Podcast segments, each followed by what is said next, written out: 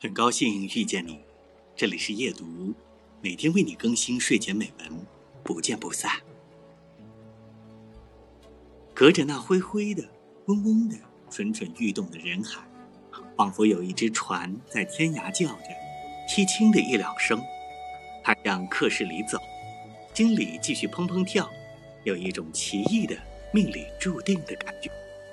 他是他的，他对于他说不上喜欢不喜欢。因为他是他的一部分，他爱他，不为，就因为在许多人之中指定了这一个男人是他的，也选择张爱玲的《红玫瑰与白玫瑰》。